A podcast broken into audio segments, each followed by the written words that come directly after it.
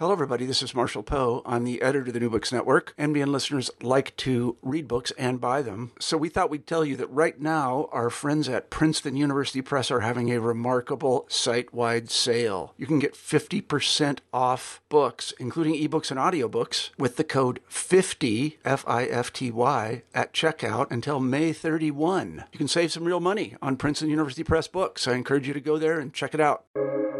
Welcome to the New Books Network. Hello, welcome to New Books in Anthropology. My name is Alize Arıcan. Today I'm joined by Lukas Ley, Head of Research Group at the Max Planck Institute for Social Anthropology in Halle. We'll be talking about his book, Building on Borrowed Time Rising Seas and Failing Infrastructure in Semarang, published by the University of Minnesota Press in 2021. Thank you very much, Lukas, for joining us today. Hi, Alize. Great to be here. Wonderful. So, at the New Books Network, we often like to start our episodes by getting to know our authors a little better. So, can you tell us about your background as an anthropologist and how did this background lead you into this wonderful book? Oh, um, yeah, sure. So, currently, I'm an environmental anthropologist, as he said, at the uh, Max Planck Institute for Social Anthropology in Halle. And I started in January at the MPI, and I'm working on, you know, broadly speaking, on socioecological change in coastal cities. And I did research in Jakarta during my master's um, and returned to Indonesia to, you know, do a PhD um, research project on flooding in Semarang, which is also a coastal city on Java. Um, yeah, I got my PhD from University of Toronto, um, where I joined a team of graduate students, which was already working with um, Tania Li and Joshua Barker, who were sort of trying to create this hub for critical Indonesia or Indonesian research at the University of Toronto at this uh, Department of Anthropology there. And yeah, it was an extreme privilege to work um, with uh, with my colleagues there. And I pitched, you know, after after doing a master's or writing a master's thesis on illegal settlements or in informalized settlements in Jakarta, I pitched to Tania to to work on climate change, um, you know, which was quite vague, but work on climate change in Indonesia. And Joshua Barker was also supportive of it, of it. and so, yeah, I um, I embarked on this on this PhD research, um, and returned to Indonesia. Yeah. Well, we're very glad that this pitch led us into this wonderful book. Uh, and, you know, I'm very curious about um, your book's titular concept. So you developed this concept of building on borrowed time, and I think it really just beautifully illustrates how people relate to flooding and infrastructure through multiple iterations of the future. So I want to hear more from you on this term and what is at stake in thinking about infrastructure through borrowed time. Yeah, um, thank you. So this term was I mean it's always fun to come up with titles, right? And I had to I had to convince the press of keeping that title, which was also the title of the PhD thesis, which I then revised into this book, um, which took a couple of years. Um, and so this this term, I have to give credit to Tania Li uh, to some extent because it came up in these uh, supervisory conversations that you have. Um, you know at best they're regular and and they were. I mean it was really great to exchange with uh, her and joshua and my committee at the time and my my colleagues. And so you know coming back from semarang where this research was conducted um, i had this i tried to articulate this impression um, of, of you know of how people lived with tidal flooding um, which was this regular occurrence in the former wetlands of this port city. um, and which forced these residents to constantly sort of reestablish the foundations of their of their life on on these you know, amongst crumbling infrastructures and at the edge of of of, of the sea. Um, even though they knew that this tidal flooding would always return, you know, so that, that this is where I this is where I started thinking about what it means to live on borrowed time, because there is this horizon of the encroaching sea, and yet these the settlements, the coastal settlements of Semarang, have you know endured in this in this you know insecure uh, situation and and geography for a very long time. So and and let's let me return to Tania um, because when I when I said you know people are living on borrowed time, you know as a as a um, as someone who didn't grow up um, speaking English, um, I guess I didn't know that this this phrase was kind of too common. like I don't know. It, at the same time, it, it, it also conjured like a lot of different meanings that I wasn't aware of at the time. So we discussed it, and and so we came up with this idea of building on borrowed time because you know to to to respond to tidal flooding in Indonesia means to repair your house. Um, build new roads, um, maintain the canals and the gutters, uh, to allow for sort of water flow and prevent stagnation of of tidal water in your in your private spaces. So this is how this sort of composite title came out of building on, on borrowed time. Um, and it was quite productive uh, in the end. And I think thinking about it, that's that was uh, I think your second question uh, question thinking about infrastructure more broadly through this concept of borrowed time um, helped me that infrastructure is this incomplete project. Um, and it's constantly on the verge of breaking in Semarang. and yeah, that's that's kind of uh, where it where it came in. Mm, that's wonderful, and I love how you know you present your work as a collaborative project right at its heart. Like even when you uh, talk about how you come up with the terms i love how you know we are talking about the dialogues and conversations that lead to it. So it's it's very helpful to know. And i love how you know maybe you and Tania and your research collaborators added building on borrowed time because as infrastructure is incomplete it's also constantly in the making and constantly a process of tinkering so uh yeah that's something i really enjoyed about the book uh, and you know i want to learn a bit more about your approach to semarang so throughout the book you articulate Semarang as a place in becoming.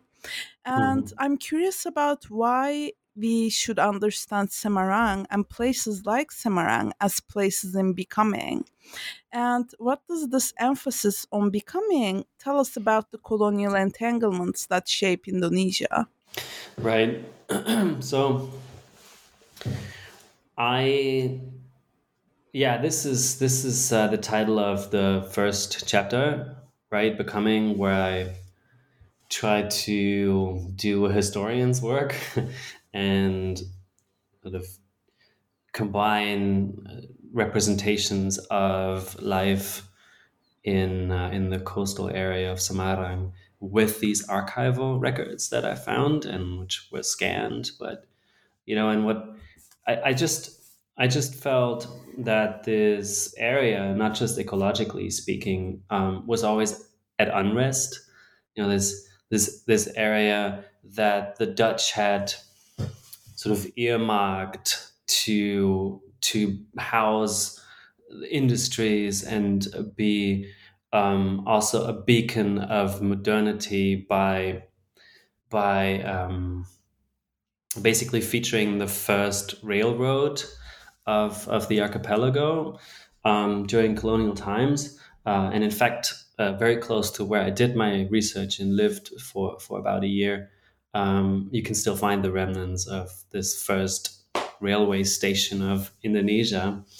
Um, so this was, yeah, this area was just always undergoing rapid change, and yet at the same time, you know, they the the the Dutch, the colonial administration decided to let it also deteriorate.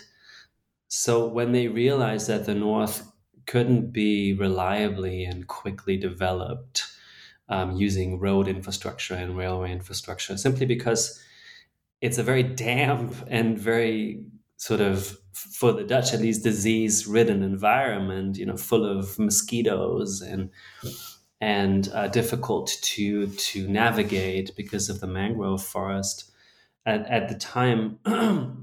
so they just kind of decided to let um, the native uh, population at the time sort of um, take take care of it. And so since since these settlements popped up uh, on the margins of Semarang, of this port city, very vibrant, you know, they they had to make plans for the future. People who live there and had to make do, and not just so not just designers and city planners make these make these plans, but but you know normal people who who have to you know make make a living and, and get by. Um, and they dealt with conditions and with ecologies that they didn't inherit.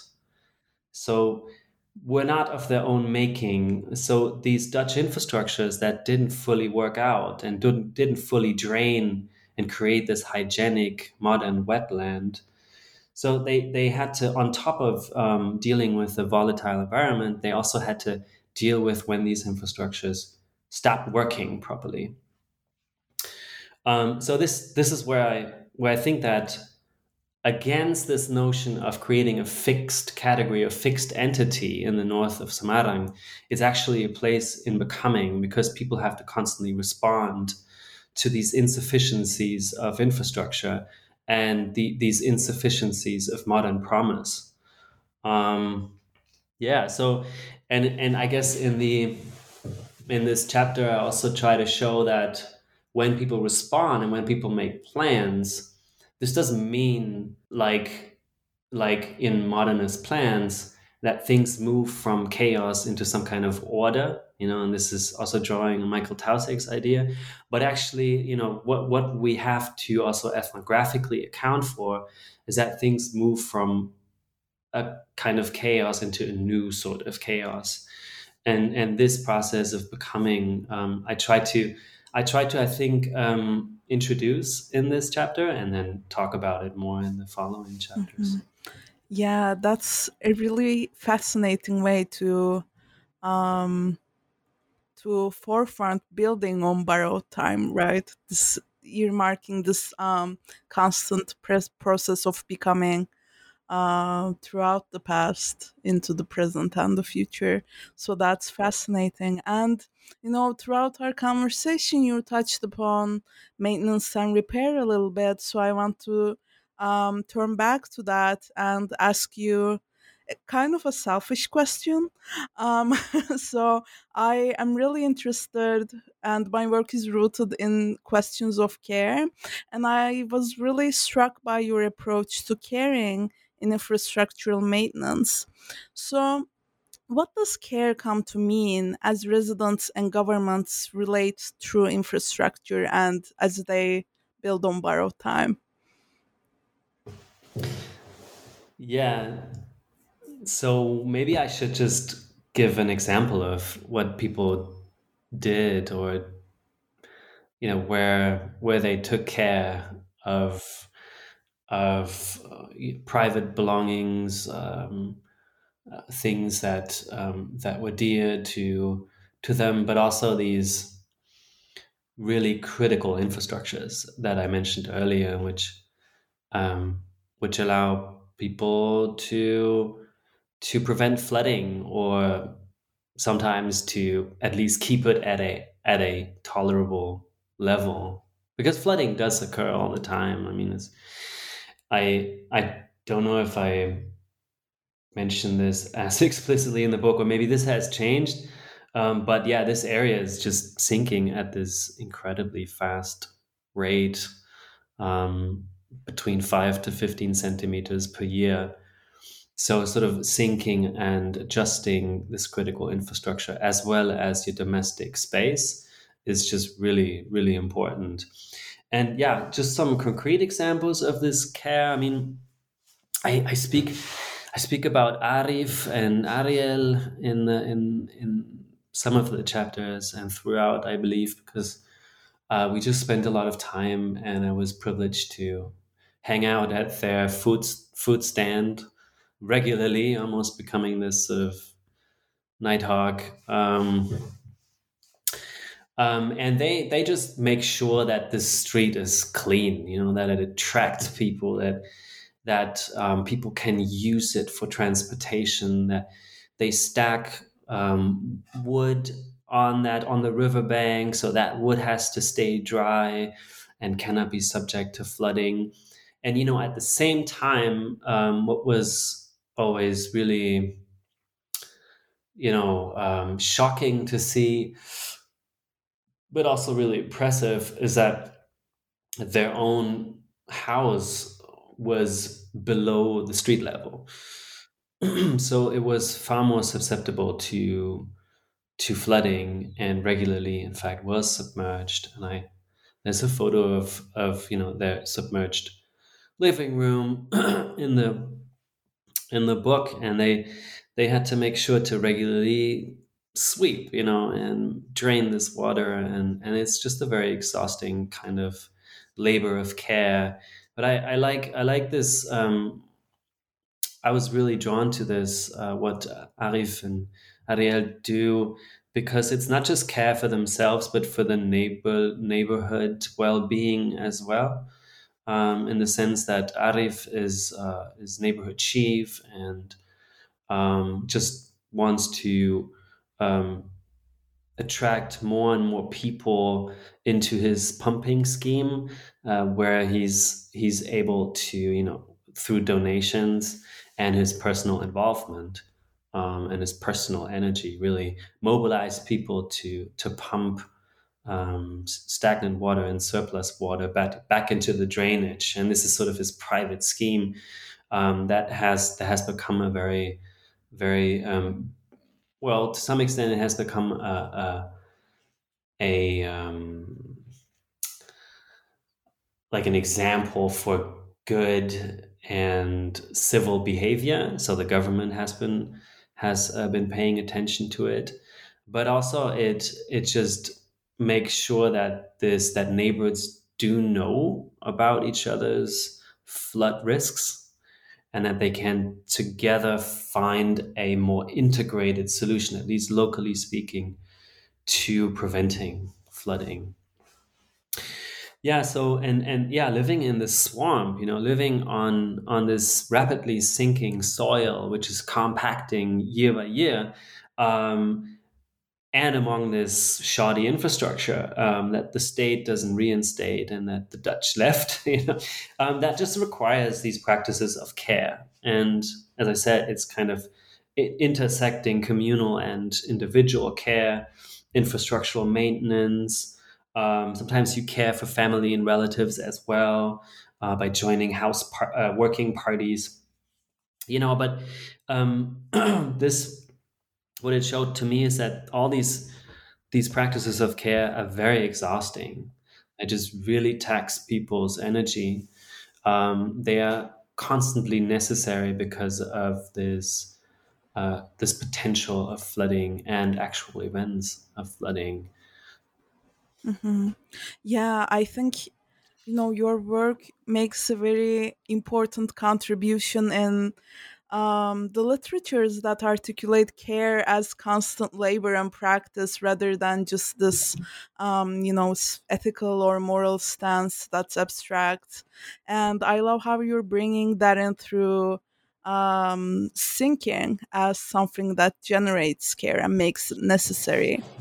Uh, and Mm. you know, besides sinking, you also articulate staying afloat or buoyancy as a chronic present in which marginalized communities act. And in fact, you know, your um, story about Arif and work of other community members, I think really illustrate that. So I'm curious about what um, staying afloat um, tells us about marginalization as well, more broadly. Yeah, staying afloat. I mean, there's obviously this this relation to water and staying above water. Um, but I think what what this concept um, is owed to is a an attitude or a commitment involvement that I observed most strongly with my friend and informant Adin, who I also present in the in the book, um, who I remember this this instance where he on a particular day where he was particularly frustrated with uh, with his state of his neighborhood um, because the improvement projects that have been carried out by the government were were half-hearted and and just not successful and, and left them in the dark, not very transparent. And so he said, you know, when, when I asked him like, why why why are you doing this this this really important um, activist and organizational work um, to to improve your your place of you know where you grew up? Why, why do you do it? And he said well sometimes i just keep flowing. I'm just flowing. This is kind of this mengalir saja in in indonesian and he said that right after you know one of these projects uh, that he was uh, an important and foundational part of uh, the dutch polder project that i also um, write about in one chapter after that kind of you noticed okay, this is not going anywhere. You know, this these this promise, both from the Dutch and Indonesian side, it's it's a it's an empty promise in the end, and still after realizing that this project might not lead to the expected outcomes, he kept sort of lobbying and kept um, networking, finding out so where can we get grants, where can we get funding to maybe empower these local youth to recycle plastic bags, or I don't know. Now he's, I heard now he's uh, thinking of um, composting and sort of using compost for organic gardening in the, in the neighborhood. So yeah, this this sometimes also optimist, you know, might just it, it might be considered a positive attitude or a disposition. Um, this is very important to stay afloat. Um, you know, stay um, stay in a position where you can still see what's happening, sort of access funding, stay connected, um, and this is what I call also buoyancy. Um, and it's a very there people use and establish buoyancy to different degrees. You know, it's a very differentially differentially distributed capacity. Um, because I also say that sometimes people cannot stay afloat, right? If you if you are a newcomer or if if uh, you don't have the resources or there's a tragic accident in the family, then this might lead, you know, that you cannot uh, uphold this level of buoyancy you know, which is another word I think for endurance.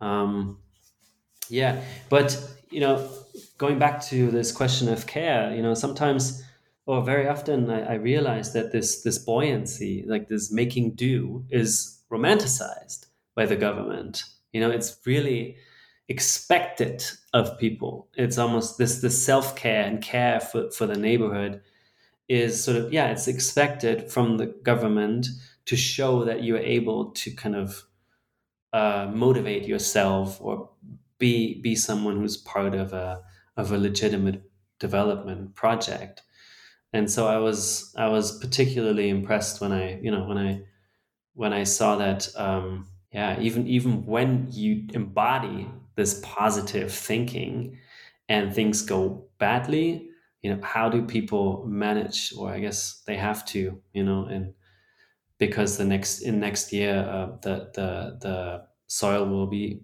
will continue to sink, and uh, they have literally no option. So this buoyancy also really is not voluntary. Mm.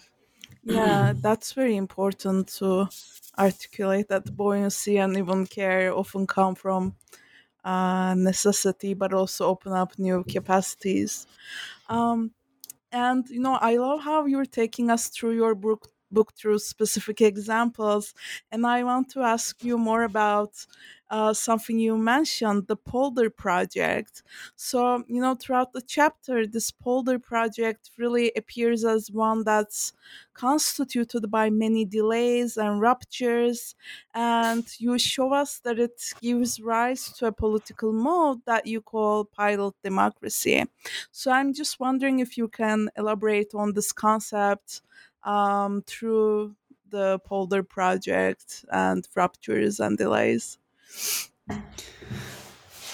It's a, it's a catchy concept, isn't it? I'm not sure I elaborate sufficiently on it in the book, but maybe I write an article. I don't know. It's because, in, in fact, this Polder project is still ongoing. Mm. And um, as you said, it's been it's been around for a long, long time. In fact, it was. Uh, I think I think the conceptualization phase uh, was from 2002 to 2007, and then it its implementation took even longer. Um, and when I when I left Semarang uh, to return to Toronto and and and try to make sense of of what I saw, um, uh, it was it was still unsure where this would go and if um, the plan would be realized. Um, and in and in fact, it it wasn't um, to the dismay of um, Adin uh, and and and his collaborators. Um, it was it was only piecemeal uh, realized and many many components of this hydraulic system. Uh, most people probably don't know what a polder is, but it's this is this assemblage of hydraulic infrastructure, you know, hydraulic technology, um, pumps, riverbanks, dams. Uh, what what the Dutch uh, probably invented a long time ago, and now uh, now that they're they're trying to export it to uh, many other countries that that um, believe you know that they're probably struggling with the same same um, ecological disaster as as the Netherlands have for for some time. Um, but yeah, this this perception of the shared perception of disaster, yeah, that brought about this project that really allowed the Dutch actors to successfully pitch it to the Indonesian central government at first um, at workshops. And then um, after feasibility studies, uh, Semarang was chosen um, to as as a candidate, you know, where this pilot project. And what was pilot about it and experimental in a sense um, is the idea to to form a democratic, um, inclusive authority, which you know after implementation would be responsible for maintenance and operation. So normally in Indonesia, it's it's a government affair. Um, it's you know these polders are supposed to be run by experts and engineers and and public servants. And so the Dutch uh, pitched, and they had a lot of Indonesian supporters. Um, they thought we we need a new kind of governance. We need to create a sense of ownership, because, and this was an you know implicit criticism, because they they basically said Indonesian infrastructure, the way it is built right now, uh, will start crumbling and falling apart after a couple of years because residents don't help maintaining it.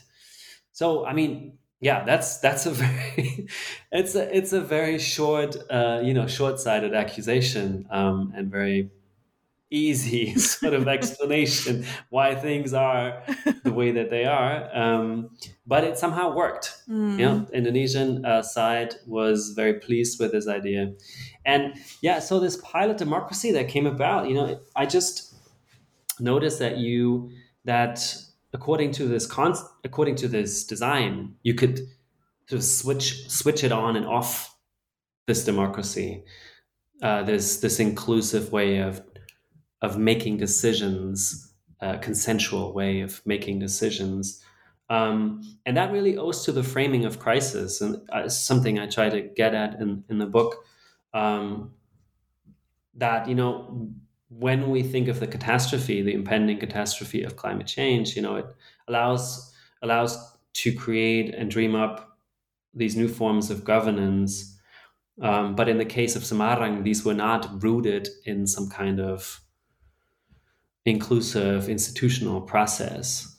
Um, so this pilot democracy, it did embody promise, but this promise from the get-go hinged on foreign support and on a shared framing of of what was going on um, on a on a planetary level.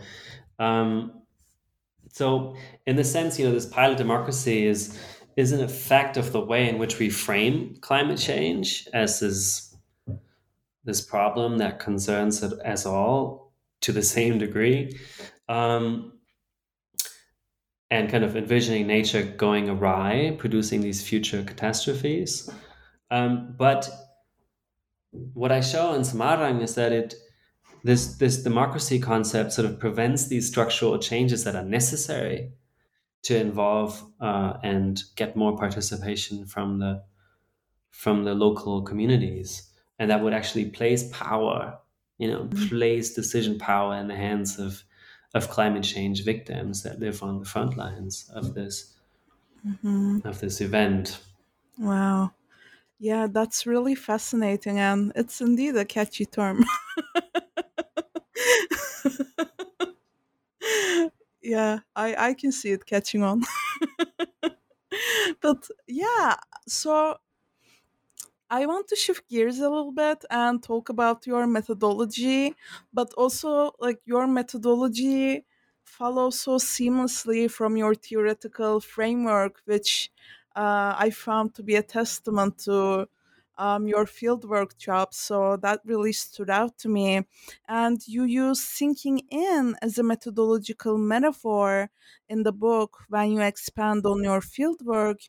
So could you tell us more about what this metaphor does for you and how it informs your methodology? Sinking, I mean, it's obviously a phenomenon or something that I daily observed um, on my on my daily walks along the river. You could tell uh, from signs on on bridges or the water level that this area was in fact sinking. You know, this was not owed to sea level rise only, which only which is only responsible for a fraction of the the sinking process.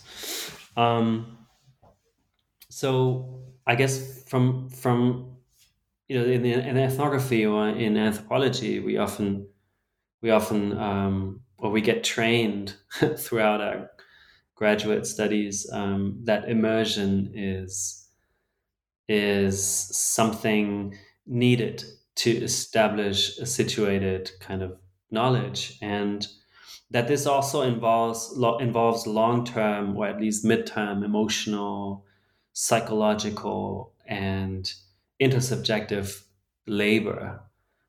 Um, and for me living in these low-lying um, areas of Semarang, and to some extent being involved in in these processes of care that I mentioned, um, that meant, you know, I'm, I'm actually, you know, literally sinking with people.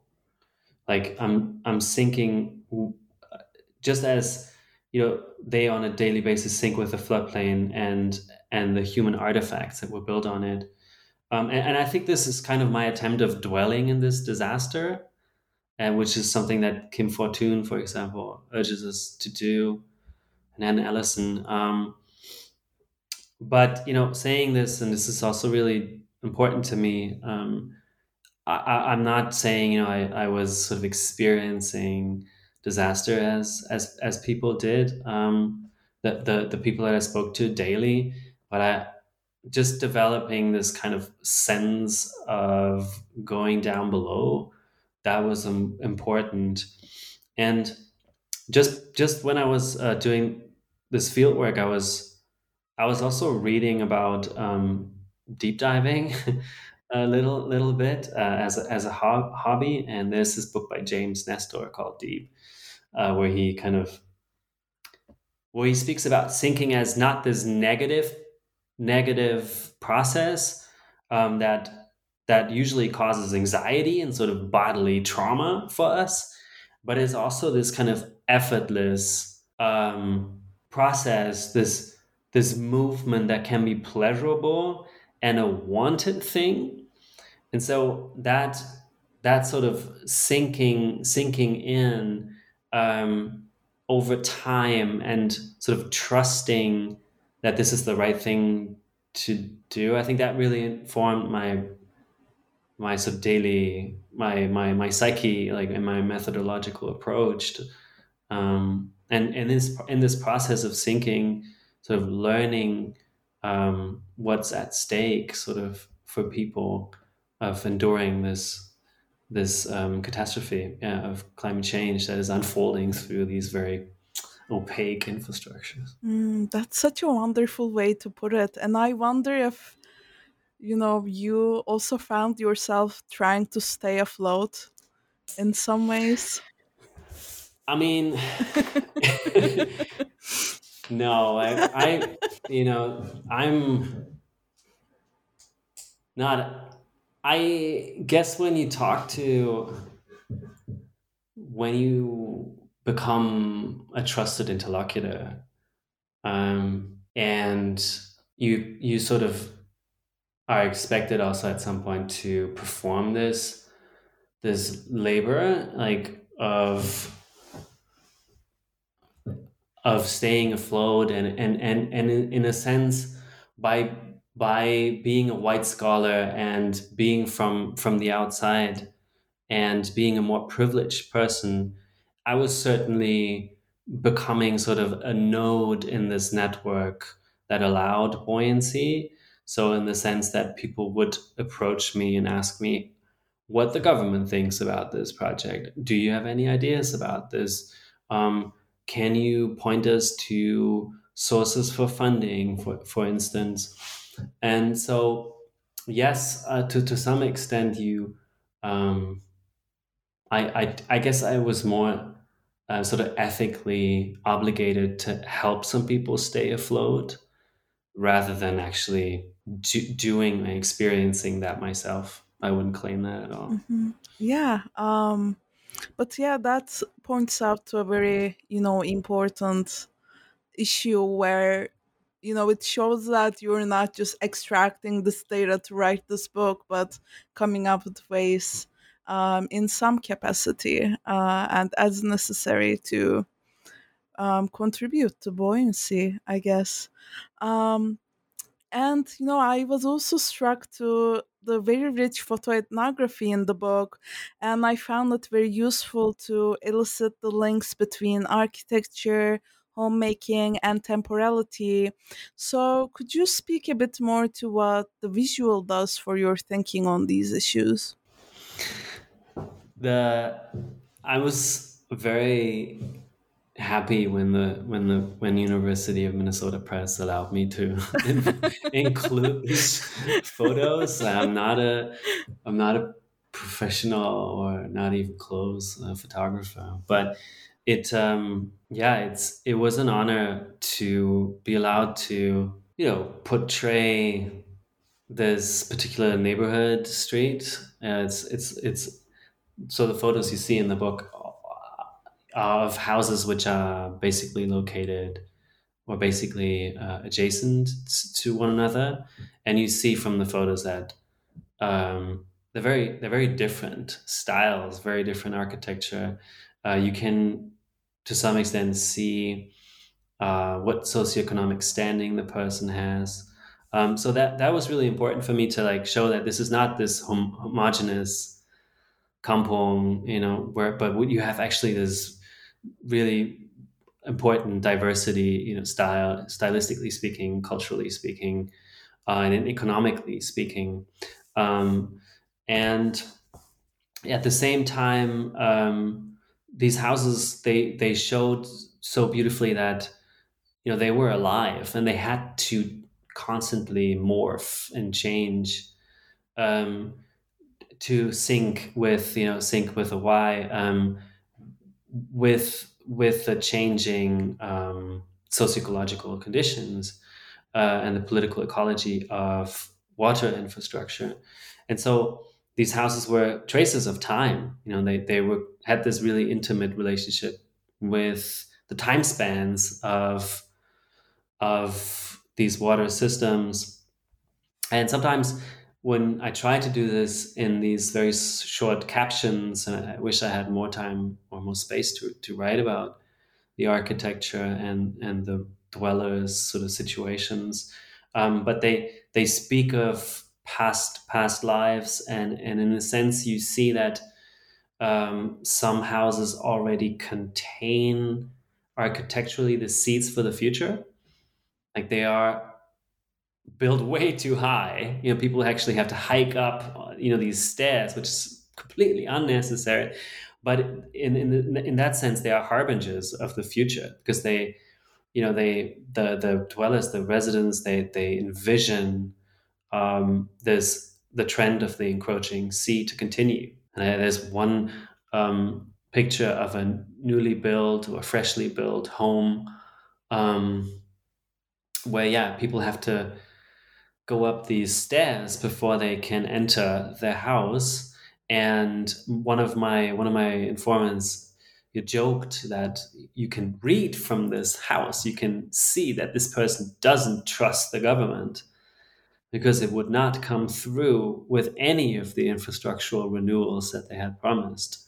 And so this is this is this shows you know that people have these intricate and very very personal, isolated also strategies to to sync uh, time wise. Yeah. Yeah, I found it very useful for you know the built environment to come alive. So I'm also thankful for the press for allowing the photos to be there. well, yeah. speaking of the future, my last question is what is next for you? What are some new projects, questions, even courses that you're working on right now? Yeah, the future. Um, yeah, it's I'm super privileged. I after a phase of insecurity and uh, you know job wise and uh, not not sure you know what what the future of of my anthropological work would be. Um, I've, I've I managed to to get a grant um, from the German um, scientific foundation, which uh, which allows me to do more research on urbanized coasts at the Max Planck Institute for Social Anthropology. Um, and after studying water infrastructure, this time I will focus on minerals. I will um, well, assemble a team of uh, of researchers. So anyone you know interested in sand listening to this, uh, you know, and if you're trained in anthropological methods, then get in touch because there's this new uh, research project uh, and and and um, meditation, collective meditation on sand um, at at uh, the Max Planck Institute in Halle, and um, yeah, I think I will just continue doing this sort of research that is uh, trying to understand um, spatial and social marginalization by looking at uh, looking at political ecologies um, and how cities are shaped um, by ecological processes. And um, Yeah, uh, no course is planned so far um, because this this wonderful grant allows me to focus on research. Mhm. Um, but um, who knows? Yeah, that's wonderful. Well, we'll be really looking forward to this new project. And again, let's remind our listeners if you're interested in these topics, please get in touch with Lukas. Um, Yeah. All right. Well, thanks so much, Lukas, for joining us and for your insights. Yeah, thanks so much for having me, Alize. Of course, it's my pleasure. I am Alize Arıcan. This discussion of building on borrowed time, rising seas, and failing infrastructure in Semarang, published by the University of Minnesota Press in 2021, is brought to you by the New Books Network. Thank you for listening.